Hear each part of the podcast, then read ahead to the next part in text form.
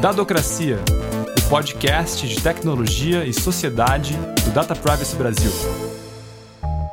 Desde que as redes sociais começaram a se tornar parte fundamental da internet, no começo do século XX, ali com Orkut, MySpace, Fotolog, gente já passou da casa dos 30, dos 40, reclama que o jovem se expõe demais online. Na verdade, inúmeras pesquisas feitas na última década mostram que adolescentes e pessoas com 20 e poucos anos se preocupam sim com privacidade. Por outro lado, há uma questão chamada de paradoxo da privacidade, que é quando alguém diz que tem noção dos riscos que existem em compartilhar seus dados na rede, mas na prática faz isso do mesmo jeito. E no meio dessa bagunça fica um desafio. Como garantir que os jovens estejam educados o suficiente para tomar as melhores decisões a respeito da privacidade na internet? Ok, Boomer. Eu sou o João Paulo Vicente e hoje no Dadocracia eu e o Renato Leite Monteiro vamos conversar com os fundadores do Juventude Privada, um projeto que se propõe a encarar esse desafio. E aí, Renato, tudo bem com você? E aí, João, tudo bem? Vai ser bom desse papo com a galera, porque eu me encaixo aí nessa, nessa, faixa entre os 30 e os 40, já mais próximo aí da, da parte final dessa, dessa período de 30 do que antes. Então vamos ver o que, é que vai sair. tá certo. Eu ainda estou na parte de baixo. É, Renato, paradoxo da privacidade. Você já tinha ouvido falar nisso? É, eu acho que um exemplo muito bom é o Face App, né? Aquele aplicativo que volta e meia reaparece, em que você coloca uma foto sua e ele te mostra mais jovem, mais novo, muda seu, seu gênero. A gente não entende muito bem o que, que esse aplicativo pode fazer com nossas fotos, mas muita gente usa ele mesmo assim para ver essas transformações. Você aí como uma eminência na proteção de dados no Brasil, tem algum guilty pleasure nos seus hábitos de internet? Eu acho que todos nós temos, tá? Eu acho que eu tento evitar algumas coisas. Por exemplo, eu nunca instalei aqui o Face App, mas tiveram pessoas que pegaram a minha foto e colocaram lá para ver como é que seria a versão mais velha do Renato. Mas eu, eu tento evitar algumas coisas. Mas eu tenho, sou usuário ativo de várias redes sociais, como LinkedIn, como Instagram. Uh, ainda não cedi a tentação do TikTok, não porque eu não queira, eu tenho receio de utilizar a rede social, mas eu confesso, e aí vai um pouco aqui da minha, da minha idade, que eu já instalei o aplicativo três vezes e não entendi como o aplicativo funciona. Ah, então, é, recentemente, eu até instalei a quarta vez, porque me disseram que a inteligência artificial dele vai selecionando conteúdos para você e eu quero entender como isso funciona, até porque recentemente o TikTok ele publicou o seu algoritmo, né, para que qualquer pessoa, qualquer pesquisador, até mesmo outras empresas possam entender como ele funciona e como eu faço a pesquisa, a minha pesquisa de doutorado é exatamente em governança de algoritmos, eu queria entender um pouco mais sobre isso. Mas eu tenho assim meus guilty pleasures. Eu gosto de cozinhar, por exemplo, e adoro postar foto da, dos meus pratos, do que eu faço no final de semana, é, e receber uma, um comentáriozinho de uma pessoa que está curiosa pela receita ou porque acha que ficou legal. Ganhar um biscoito, né? É. é Renato, o, o senso comum que crianças, adolescentes, jovens fazem mais isso. Né? Você falou do, do TikTok. Esse é o público-alvo, principalmente, a faixa etária que mais utiliza. Você acha que faz sentido essa ideia de que os mais jovens se expõem mais na internet? João, eu acho que sim, né? Os mais jovens eles se expõem muito na internet. Alguns autores falam que a gente, isso há bastante tempo eles falam, que nós estaremos vivendo na época da hiperexposição. Não deixa de ser verdade, né? Então nós temos aí que, pegando o TikTok, por exemplo, que virou essa mania mundial, principalmente agora, agora em termos de quarentena, que você com micro vídeos de 15 segundos, em que as pessoas, é, desde muito novas, crianças mesmo, estão se expondo.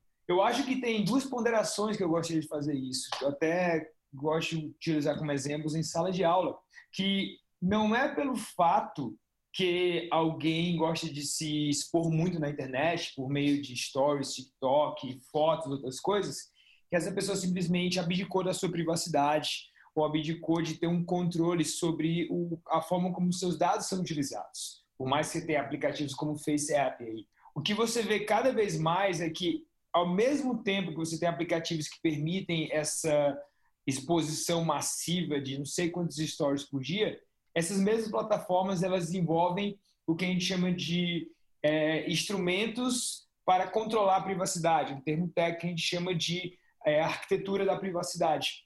Então você vê, pega o Stories. O Stories antes do Instagram você colocava para todo mundo. E agora você pode ter o ciclo de melhores amigos. Você pode escolher dos seus amigos quem vê, quem não vê. Ele fica um período de 24 horas. Uma série de instrumentos para você tentar limitar quem pode ter acesso àquele conteúdo. Até lembrando um pouco da, da teoria que a gente chama de círculos da privacidade. Seria o círculo da intimidade, o círculo da, do segredo, da vida privada e o círculo da vida pública, né? Tudo público.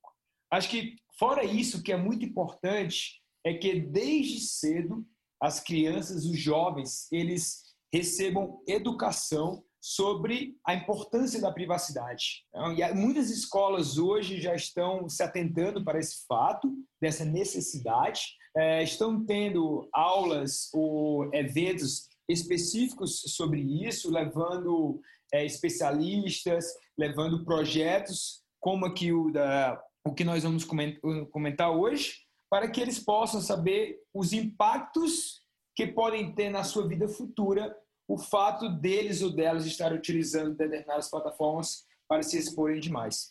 Aqui no Dadocracia a gente sempre fala bastante da Lei Geral de Proteção de Dados, a LGPD. E na semana passada eu vi uma pesquisa muito interessante do Serasa Experian, que saiu numa notícia do o Globo, do jornal. Esse levantamento do, do Serasa, feito com mais de duas mil pessoas na primeira metade de 2020, mostra que 73% é, dos respondentes nunca ouviu falar na LGPD. Por outro lado, entre os 5% que afirmaram conhecer bem a lei, uma maioria significativa, que não foi detalhada ali de quanto era, tinha entre 18 e 29 anos, ou seja, não, são jovens, né? Mais novos que eu e você, pelo menos, Renato, e ganhavam mais de 10 salários mínimos por mês.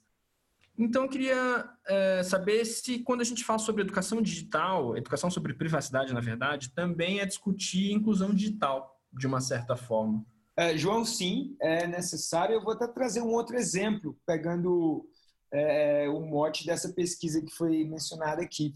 Quando nós tivemos agora a concessão do auxílio emergencial, tivemos algumas surpresas. Né? A primeira surpresa que até o governo federal teve é que mais da metade da população brasileira estava em condições uh, de receber tal auxílio, os critérios objetivos mesmo que tinham lá.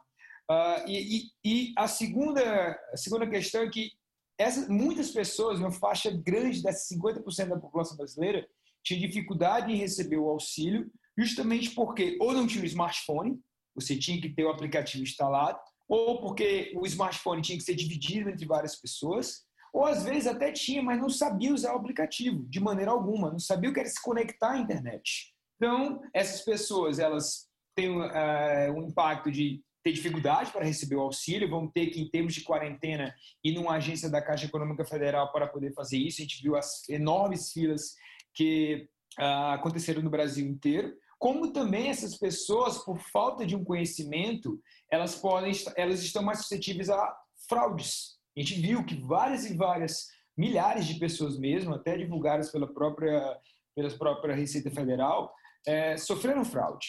E aí nós estamos falando aqui do que o termo em inglês que a gente chama de digital divides. Então, caso as pessoas jovens ou não não tenham um efetivo conhecimento de como utilizar determinadas tecnologias, ou até mesmo como os seus dados é, são utilizados, isso pode ter um impacto muito grande nas suas vidas e até o que a gente fala muito, que o, o direito de proteção de dados pessoais é um direito que visa proteger liberdades individuais e direitos fundamentais. Se as pessoas não têm esse conhecimento, eles podem ter seus direitos e liberdades individuais impactados de maneira que for prejudicial. Hoje a gente vai conversar com os fundadores do Juventude Privada e falar sobre o desafio de discutir privacidade e proteção de dados com jovens. Para isso, estão aqui conosco os advogados Fábio Lara Aspes, Aline Fuc Facnet e Adriane Loureiro Novaes. Bom, para começar, eu queria pedir para vocês se apresentarem e contarem também um pouco da história do Juventude Privada, é, como vocês pensaram no projeto e quais são os objetivos. Se você quiser começar, Adriane. Eu trabalho com proteção de dados, eu sou advogada é, tive aí a oportunidade de, de, trabalhar um pouco com o Renato, né? Essa, essa grande experiência que foi. É, e contando um pouco do projeto, é, o projeto Juventude Privada é uma iniciativa socioeducativa sem fins lucrativos que busca promover ensinamentos sobre privacidade, proteção de dados e cidadania digital, principalmente aos jovens. A ideia é que com esse conhecimento eles possam tomar decisões informadas e se proteger, é, seja dentro ou fora da internet. Além disso, né, nossa visão é que os direitos à privacidade e proteção de dados eles são direitos de todos. Então, cabe à sociedade garantir essas condições para esse entendimento. Então, é, é, nossa responsabilidade também, não só das grandes empresas, é, trazer um pouco sobre esse conhecimento. E a, a no, nosso objetivo né, é basicamente democratizar o conhecimento é, no tema e proporcionar uma, uma mudança cultural relevante no país. Eu sou advogado também na área de, de privacidade e proteção de dados. O projeto ele surgiu né, numa união de forças entre eu, Adriane e Aline, é muito também pela não apenas pela paixão né que, que nós temos aí pelo direito digital e, e pela área de privacidade e proteção de dados mas também por um, por um objetivo nosso, né, de contribuir de alguma forma com a construção de uma cultura de privacidade, proteção de dados e cidadania digital. É, a gente entende, né, como a Adriane falou, que, que esses temas são essenciais, né, para qualquer indivíduo. Então, o principal objetivo do projeto é democratizar um conhecimento que normalmente estava voltado quase que exclusivamente é, para o mundo corporativo. E até fazendo um link com a pesquisa que vocês citaram anteriormente nesse podcast, a pesquisa do Serasa, a gente achou muito interessante é, trazer esses números, né? Porque realmente, quando você fala que 73% das pessoas que participaram da pesquisa não tinham conhecimento sobre LGPD, é muito importante, né? Sair desta, até a gente criou, né? A figura da bolha, né? A, a furar a bolha realmente da privacidade, que a gente possa trazer esse conhecimento é, a, aqueles que não teriam acesso, né? É, então, a gente acredita que é muito importante a gente democratizar esse conhecimento. Então, enfim, a gente é, foca nos jovens, né? A gente é, tem esse esse objetivo principal, né? De, de, focar nos jovens, mas o projeto ele também tem outras frentes, né? Então, ele ele também foca em responsáveis e educadores também, porque a gente acredita que é possível ter um alcance maior. E aí a gente também é, acredita né, que, que focando nos jovens é possível focar naqueles que vão representar o futuro do país. Né? Então, é possível que essas, é, esses indivíduos eles consigam replicar essas informações e esses conhecimentos geração após geração. Então, enfim, a, a gente acredita que focando nos jovens a gente possa ter uma mudança cultural relevante, uma mudança de mentalidade. Agora aqui é a Aline Facnet, eu sou também advogada de proteção de dados pessoais e o projeto é tudo isso que o Fábio e a Adriane falaram. É um projeto que a gente sabe que ele é muito audacioso, né, principalmente pelo país tão desigual que a gente vive, mas a gente é muito apaixonado pelo tema e a gente quer começar como voluntário, junto com um time incrível aí de voluntários, é, começar essa empreitada até para contar para vocês, a primeira vez que eu realmente percebi a importância da educação de privacidade e proteção de dados para crianças foi em 2018. Eu tive uma oportunidade de trabalhar no Reino Unido por uns meses e quando eu cheguei no escritório falaram que a primeira semana de trabalho ia ser simplesmente eu ficar sentada e ler de ponta a ponta o site da ICO, né, que é a Autoridade de Proteção de Dados do Reino Unido. E eu fiquei a semana inteira sem trabalhar, né, propriamente dizendo, e lendo realmente esse site. E quem trabalha com isso, quem conhece, sabe que é um site muito interessante, tem muito conteúdo legal, até fica a dica como uma das grandes referências aí para a gente pegar alguns conteúdos é, e aprender um pouquinho da legislação europeia. Mas o mais legal que eu me deparei ali dentro foi justamente um conteúdo que era destinado para as escolas e para os jovens, para as crianças e adolescentes. E, enfim, meu, meu foco naquela época era até outro, mas aquilo sempre ficou comigo, né? A importância da gente conscientizar de verdade, não ficar só focando na questão corporativa, de trazer conteúdo de forma mais lúdica, mais fácil, mais acessível. E hoje em dia, quando a gente para para procurar, a gente percebe que a grande maioria das autoridades que se prezem, e até dos governos, propriamente dizendo, eles têm uma iniciativa como essa, de educação nessa, nessa área, nesse tema. E aqui no Brasil, quem nos ouve provavelmente sabe, a gente tem uma autoridade nacional que ainda não está em funcionamento. E quando ela finalmente estiver funcionando, ela vai ter muitos pontos para regular, muita coisa para instruir, para construir, fazer contato com a sociedade, abrir consulta pública. Enfim, a gente sabe que não vai ter como, se for pensar do ponto de vista pragmático, ela começar esse caminho de conscientização da base. Né? E a gente sabe que a base é o que, que o Fábio muito bem falou, eles são o futuro do nosso país, eles são a geração que nos próximos anos vai de fato estar usufruindo serviços, bens, produtos, atuando nessa economia movida a dados. E a gente só vai ter uma mudança cultural desde a base para eles conseguirem aplicar e replicar isso e começar a gerar essa engrenagem de uma cultura estabelecida, se eles realmente estiverem conscientizados. E, e além disso, eles estão numa condição de desenvolvimento. E é nosso papel como sociedade mesmo orientar, direcionar, e assim, eles são, é, todo mundo aqui que conhece as crianças jovens hoje em dia sabe quão incrivelmente tecnológicos espertos eles são. Mas se a gente pensar do ponto de vista fisiológico, eles ainda estão em desenvolvimento, né? Por isso que o Estatuto da Criança e do Adolescente, a Constituição Federal, justamente é, tem essa proteção mais específica para eles.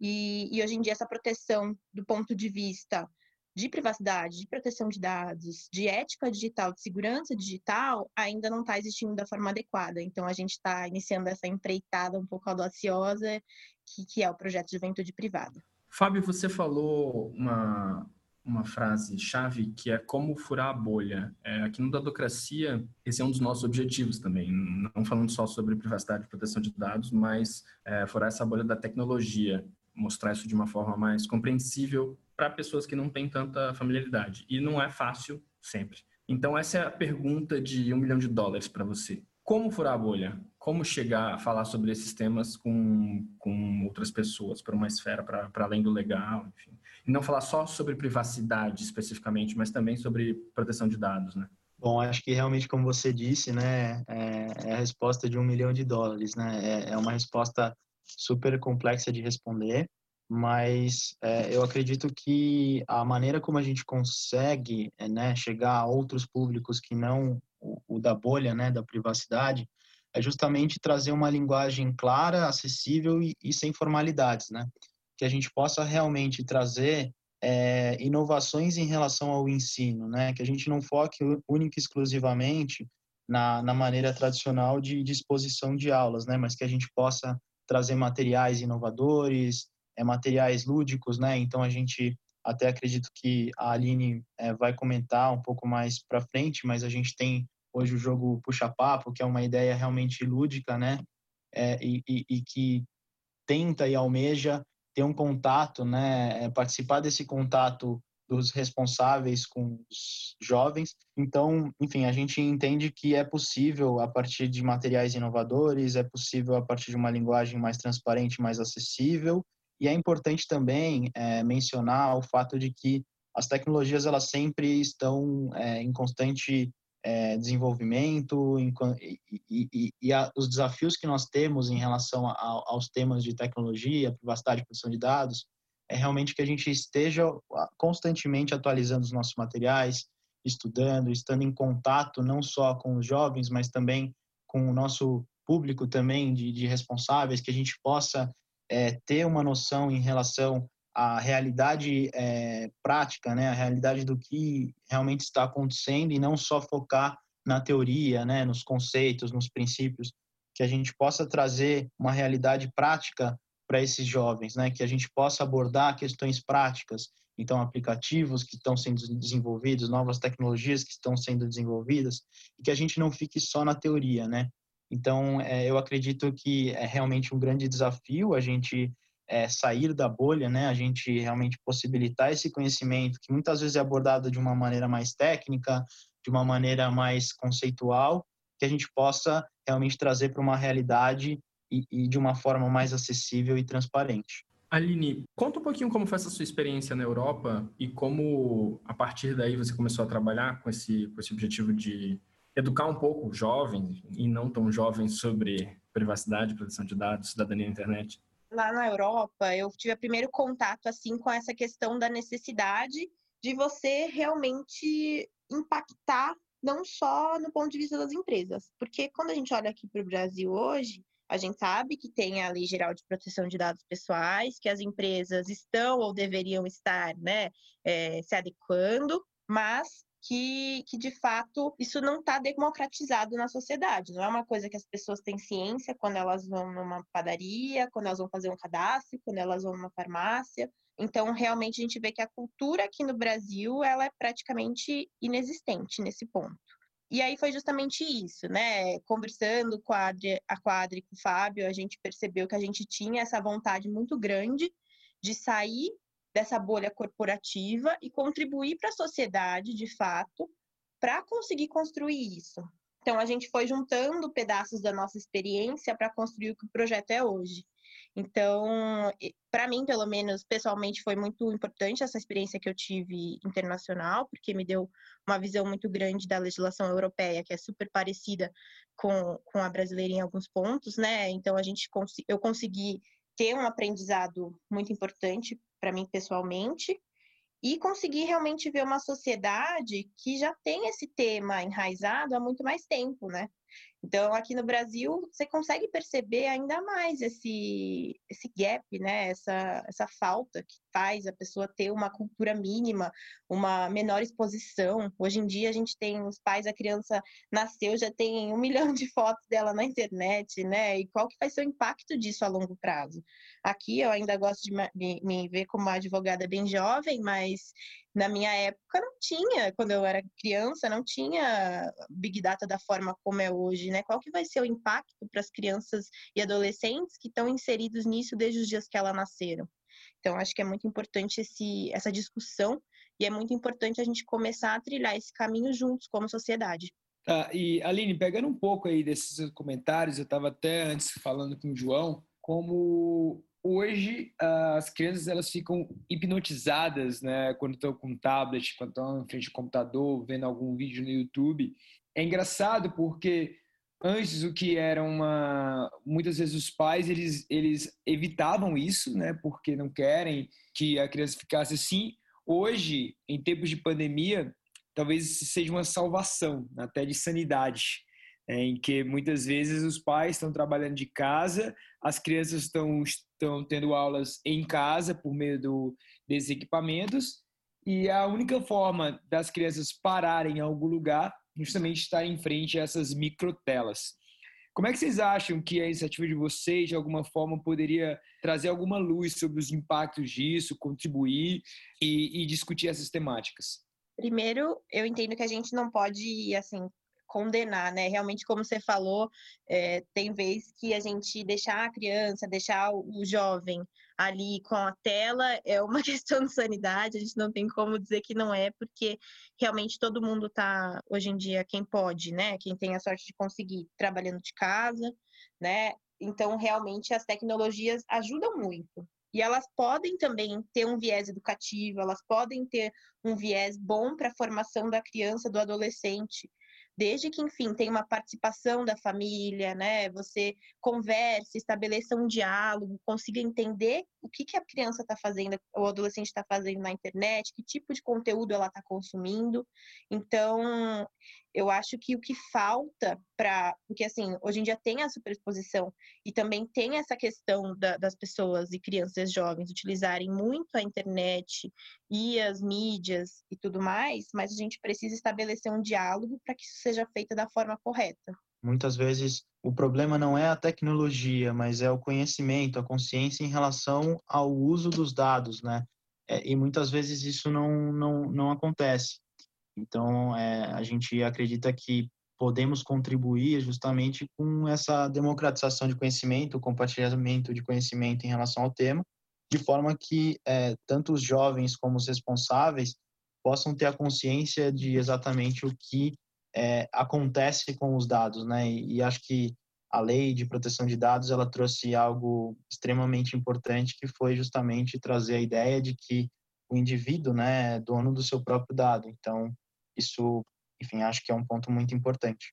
Considerando que um dos nossos objetivos é trazer uma mudança cultural é, para o país, para além de simplesmente levar o conhecimento sobre o tema, a gente precisa reorientar os jovens das práticas atuais. Então, isso também é importante, além de, de ter o conhecimento, né? É, é mostrar para eles que, olha, as práticas atuais talvez não estejam tão adequadas e mostrar o que, que precisa ser feito para que essas práticas atuais sejam é, revisitadas, re, é, é, reorientadas, né? E, Idri, pegando um pouco, já que vocês trouxeram expressamente a questão da LGPD, né, a, a nossa lei, no seu artigo 50, é, ela fala das boas práticas da governança, né? fala de uma maneira até bem detalhada, até quando comparada com outras regulações, como a europeia, de como deve ser um programa corporativo de privacidade e proteção de dados. Né? Algo que as empresas agora estão acordando para fazer após o seu momento de adequação. E um dos elementos de um bom programa corporativo é justamente ações educativas, né? Só que normalmente essas ações educativas elas são voltadas para os colaboradores, são voltadas para os aqueles stakeholders, os atores que fazem parte do universo da própria empresa.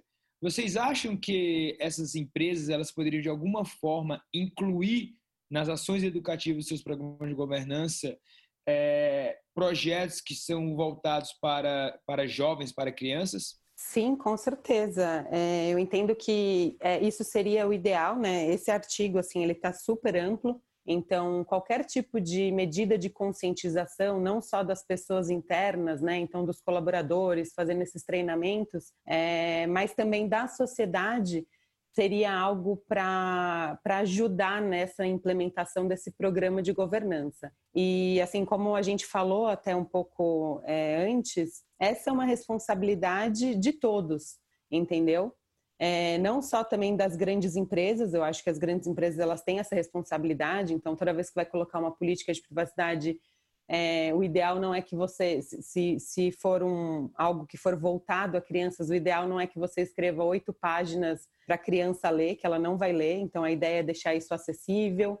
É, então, a, a, esse, essa conscientização ela vai desde de termos simples como políticas de privacidade, termos de consentimento também que vão ser simples para esses adolescentes entenderem realmente o que está acontecendo, até programas de conscientização mesmo, que seria, por exemplo, é, algumas cartilhas que, que são enviadas, enfim, para a população, é, disponibilizadas nos sites. Eu acho que é super importante esse, esse viés também das empresas. Um ponto muito importante, e eu acho que as empresas têm que começar a perceber isso, é que isso pode ser bom para elas internamente, para o próprio programa interno de proteção de dados dela. Porque quando você tangibiliza a questão na vida prática do colaborador, do quanto é importante ele pensar em privacidade, em proteção de dados, às vezes com o filho dele, no uso das redes dele, quando ele está preenchendo um cadastro fora da empresa, né, no ambiente em que ele não está lá no chapéuzinho de colaborador, mas no chapéu dele de pessoa na sociedade, ele consegue de fato assimilar aquilo, então ele vai ser muito mais diligente com os dados que ele trata dentro da empresa também. Então a gente, a gente vê como um ganha-ganha aí, né? Tanto para a empresa quanto para a sociedade. E eu acho que tem um ponto também que é interessante em relação à questão da criação de uma cultura de privacidade, né? Então, é, é muito importante para a própria empresa que a gente é, desenvolva uma cultura de privacidade e proteção de dados de forma que é, a área realmente ganhe força, né? Eu acho que é, é, é, muito importante que é, a gente tenha o, o, pleno conhecimento e que ele não fique só voltado ao, ao mundo corporativo. Vocês, você falou, Aline, da importância de conscientizar as pessoas que estão em volta também, né? De repente, o colaborador de uma empresa que tem um filho. É, no plano de trabalho de vocês, como que fica isso de, de ensinar e discutir privacidade e proteção de dados, não só com jovens, mas também com os professores, os, os responsáveis, enfim, os adultos que, que fazem parte da vida dele.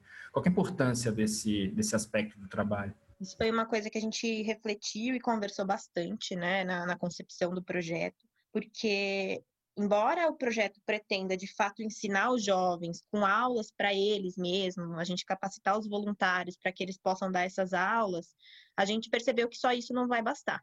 Né? Um real aprendizado não acontece só com aulas pontuais. É realmente um processo de aprendizagem. Né?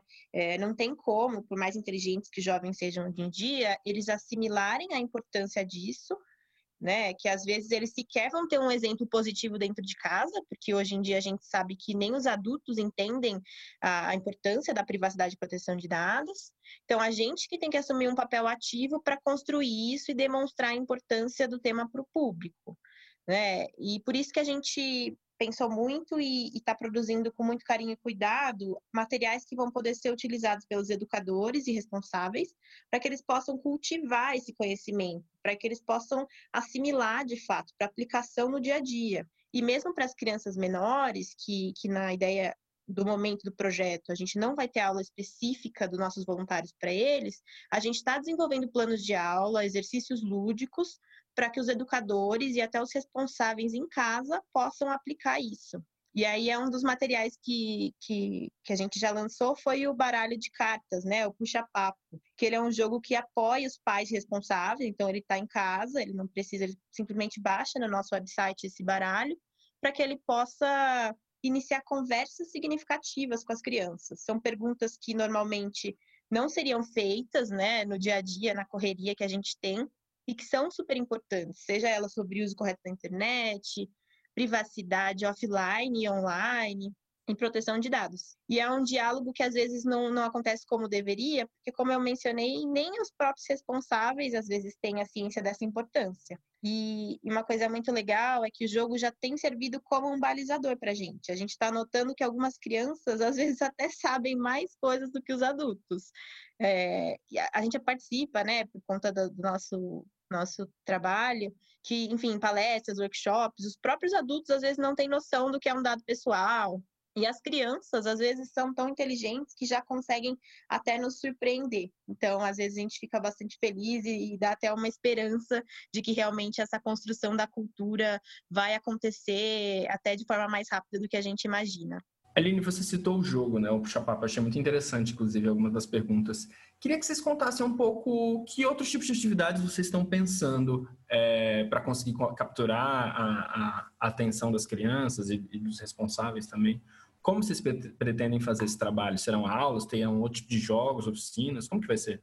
Para as crianças, a gente está realmente pensando na produção desses materiais mais lúdicos, às vezes mais gamificados, então jogos, é, atividades práticas em que a criança pode realmente refletir sobre os dados que ela compartilha, por exemplo, ou então dos próprios deveres dela, porque aqui a gente não está falando só de direitos, a gente fala de deveres também em relação, por exemplo, compartilhar a foto do coleguinha e tudo mais. E isso em relação às crianças, né? E a gente tem a grande sorte de, como a gente falou anteriormente, ter aí todo um arcabouço de de inspirações pelo mundo, de questões que funcionaram em outros países. Claro que a gente tem muitas particularidades no Brasil, que a gente está considerando, mas a gente tem aí grandes inspirações de, de projetos de sucesso internacionais que, que a gente pode utilizar como, como inspiração. E aí as aulas, a gente também, como o Fábio muito bem falou, a gente não quer ser aquela aula maçante, chata, simplesmente expositiva, né? Porque a gente não consegue cativar o público dessa forma. Até por a gente ser, enfim, um público mais jovem, nossos, nossos próprios voluntários, como eu falei, inclusive estudantes de quinto ano podem participar, os jovens acabam se abrindo mais com a gente, é, é uma, um pouco, é mais fácil a comunicação com eles, né? Então, a gente consegue realmente ter diálogos e uma função mais participativa desses jovens nas nossas trocas e com realmente experiências lúdicas, bem pouquinho de aula expositiva, o que a gente quer mesmo são exercícios para exercitar eles a começarem a pensar como que eles devem se portar, o que, que eles podem exigir das empresas para os adolescentes, né? Eles já conseguem aí ter noção dos direitos deles. Então, tem sido muito gratificante montar esses materiais e a gente entende muito importante contar com pedagogos, contar com especialistas, que são alguns dos nossos apoiadores que a gente tem, enfim, utilizado bastante. Além dessa, dessa frente de atuação com jovens, por exemplo, para os educadores, a gente pretende disponibilizar materiais, notícias né, também, tanto no nosso website como no, no canal do YouTube, que a gente está ainda criando. É, fazer também esses eventos, essas palestras, né, fazer, fazer parte disso daí, porque, é, como você falou, às vezes dentro da empresa a pessoa entende a importância qual que é a, a, importância de proteção dos dados, é, privacidade, cidadania digital, assim, dentro da própria empresa. É, mas, por exemplo, se você fizer algumas palestras para os pais, enfim, para você conversar sobre também os filhos deles, É, isso também é importante, então, essa, essa realização dessas palestras. Então, tanto para educadores como para responsáveis, a gente vai ter essa, essas frentes de atuação. E acho que um ponto importante também, que até a gente chegou a mencionar, é a questão de que as tecnologias elas estão em constante desenvolvimento, né? Então, é muito importante que a gente esteja antenado, é não só a questão teórica, né? Enfim, de de conhecimento em relação ao tema, mas também a realidade prática, né? Eventualmente, é, novos aplicativos que, que forem desenvolvidos, é, novas tecnologias que, estão sendo utilizadas também pelos jovens. Então, é muito importante esse contato, não só com os próprios jovens, mas também, eventualmente, os responsáveis, para que a gente possa estar é, tá sempre atualizado e traga o conhecimento e, e democratize o conhecimento da, da melhor forma. Fábio, você falou sobre isso duas vezes, sobre essa necessidade de, de, estar atualizado com as plataformas, né? E muitas vezes na internet o que a gente vê é que é, novas redes sociais, novos produtos, novos aplicativos chegam, é, se tornam populares junta, justamente com os mais novos. É. TikTok é um ótimo exemplo sobre isso. Como que, que equilibra isso na prática? Quer dizer, como que na prática vocês estão é, se mantém por dentro do que está acontecendo? Até porque, é, como a Aline falou, às vezes você vai lá ver e, e, na prática as crianças sabem mais do que a gente, né? Acho que o que eu quero perguntar é como vocês evitam entrar num lugar de meio tiozão que está querendo é, ensinar as crianças coisas que elas sabem super bem, assim. Sim, acho que esse é um ponto super interessante, né? Até como a Aline comentou, é, os jovens hoje eles eles estão super antenados a várias novas tecnologias e é muito importante que a gente tenha um diálogo, né? Eu acredito que não vai ser só nós, enquanto projeto Juventude Privada, que vamos ensinar os jovens, né? Mas os jovens também vão nos ensinar e vão também contribuir conosco.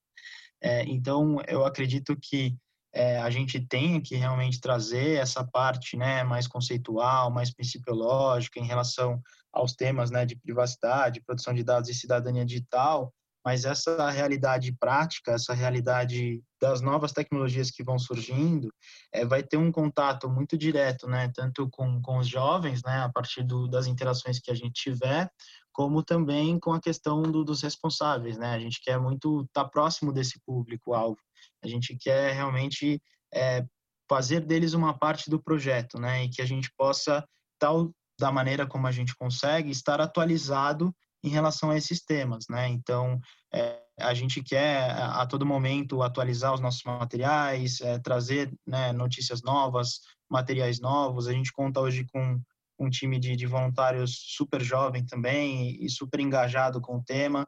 A gente até na questão de estrutura também já foi mencionado.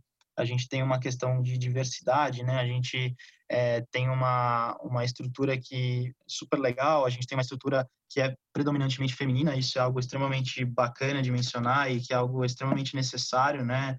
É, a gente trazer essa estrutura, a gente quer ser uma estrutura diversa também sob o ponto de vista racial, a gente quer também ser uma estrutura diversa em relação à questão profissional, então a gente acredita que é possível é, estar mais próximo dos jovens se a gente tem um, um time também é, mais jovem e se a gente pode é, ter um contato também mais próximo desse nosso público-alvo. E, obviamente, que não vai ser só o Juventude Privada que vai ensinar os jovens, mas eles também têm muito a contribuir e vão também nos ensinar sobre diversos pontos. A gente é aluno e educador ali. E, na verdade, a gente vai só começar essa faísca, mas quem vai construir a cultura são eles, os jovens que vão crescer aplicando, replicando isso, eles que vão ensinar aos filhos deles. Então, o projeto Juventude Privada é para eles e deles. Então, isso que é a questão que eu acho mais legal. Como é que é o pessoal que está escutando a gente e conhecendo o projeto agora,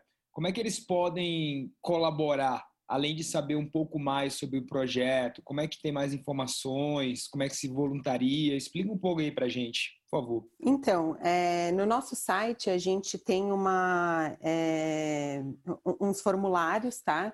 Que dá para preencher se você quiser ser um voluntário, se você quiser ser um apoiador ou se você quiser ser um patrocinador. Atualmente a gente está atuando nessas três frentes, né? O voluntário é aquela pessoa que é, que vai ajudar a gente na elaboração desses materiais que o Fábio falou. Então, é importante estudar um pouco sobre o assunto, é importante trazer uma linguagem clara, uma linguagem acessível aos jovens. é, uma linguagem simplificada também, né?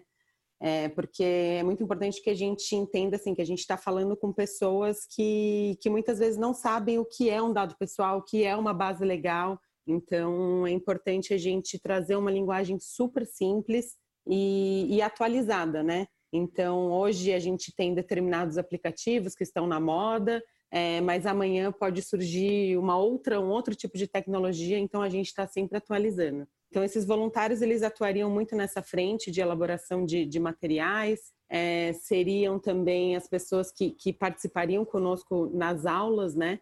E eles podem se voluntariar ali no site. A gente já tem hoje uma equipe de voluntários, que é uma equipe assim brilhante. É, hoje a gente já faz alguns materiais, algumas cartilhas, a gente está ainda é, elaborando todos essas, esses materiais. E, e aí a gente é só acompanhar ali pelo site, pelo nosso Instagram também. Os patrocinadores também têm um formulário para patrocinador, então é só também se voluntariar ali para ser um patrocinador, enfim, demonstrar ali interesse, a gente vai entrar em contato, a gente conversa, apresenta um pouco do projeto. Nossa ideia é ser transparente com os, os patrocinadores, então todo o dinheiro investido a gente vai abrir o jogo para falar aonde que a gente está é, é, colocando esse dinheiro, esse material, é, com, o que, que a gente está fazendo com cada parte da, é, de tudo, né? Tem também os apoiadores. Normalmente os apoiadores, a gente que vai atrás, a gente apresenta o projeto e, e a gente busca esse apoio, né? Que é um apoio um pouco que a gente chama de apoio estratégico, né? Que a pessoa vai é, não só informar para gente assim o, o que por qual caminho que a gente precisa seguir, né? Então é esse tipo de, de apoio também que a gente precisa, que é um apoio mais estratégico. É importante a gente deixar claro aqui que, que nossos voluntários são já multidisciplinares, então a gente não quer, a gente quer furar a bolha também dentro do nosso, nosso grupo de voluntários.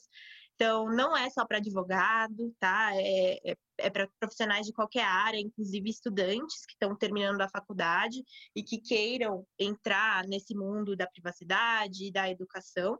Então, a gente está aceitando realmente aí pessoas que estejam engajadas com a causa e queiram ajudar a, a construir essa cultura, pavimentar o caminho para essa construção. Diante de tudo isso, ou a solução é a gente aprender um pouco, né, deixar de ser o tiozão e estar tá junto com a, com a gurizada aí mais nova. Ou então eu tirar do papel o plano que eu tenho de abrir minha pousada lá em Jericoacoara, todo mundo está convidado aí, ficar de boa, não precisa de internet, não precisa de nada, faz um kitesurf, vê o pôr do sol ao final do dia lá na, na duna e tá tudo tranquilo. A gente vai cobrar, hein, Renato? Com certeza. A promessa. Uma ótima opção. Eu prefiro. Agora eu escolho isso aí já. É, Fábio, Aline e Adriane, muito obrigada por terem aceito o nosso convite para vir aqui ao Dadocracia. Foi um prazer conversar com vocês hoje. João e Renato, a gente que agradece, na realidade, vocês terem dado esse espaço para dar voz ao projeto. É super importante essa voz para o nosso desenvolvimento. Então, a gente super agradece por vocês terem dado esse espaço para a gente. É, eu acho que eu faço das palavras da Adri as minhas. Eu, enfim, sinto super honrado que vocês nos deram essa oportunidade de falar sobre o projeto. É, ressaltar né, que, a, que a nossa causa é exclusivamente social, é um projeto de todos nós, né? Todos aqueles que são amantes da área de, de privacidade e proteção de dados e todos aqueles que é, não apenas se interessam pelo tema, mas que, que se interessam por essa questão social de, de furar a bolha e compartilhar o conhecimento. É, então, enfim, a gente só tem a agradecer a oportunidade e espera que, enfim, a gente possa impactar muitas pessoas positivamente. É isso aí, agradeço o convite. Convido todo mundo que assiste o Dadocracia a acessar nosso site, a seguir nossas redes, é www.juventudeprivada.org. Nosso Instagram também é Juventude Privada. E eu agradeço demais. É, obrigada, Renato, obrigada, João. E qualquer dúvida, a gente está aqui para conversar mais com vocês. Valeu, galera. Obrigadão. Hoje o nosso episódio do Dadocracia acaba aqui. Obrigado por nos ouvirem. A gente espera que vocês tenham gostado aí do papo. E até a semana que vem. Um abraço e se cuidem.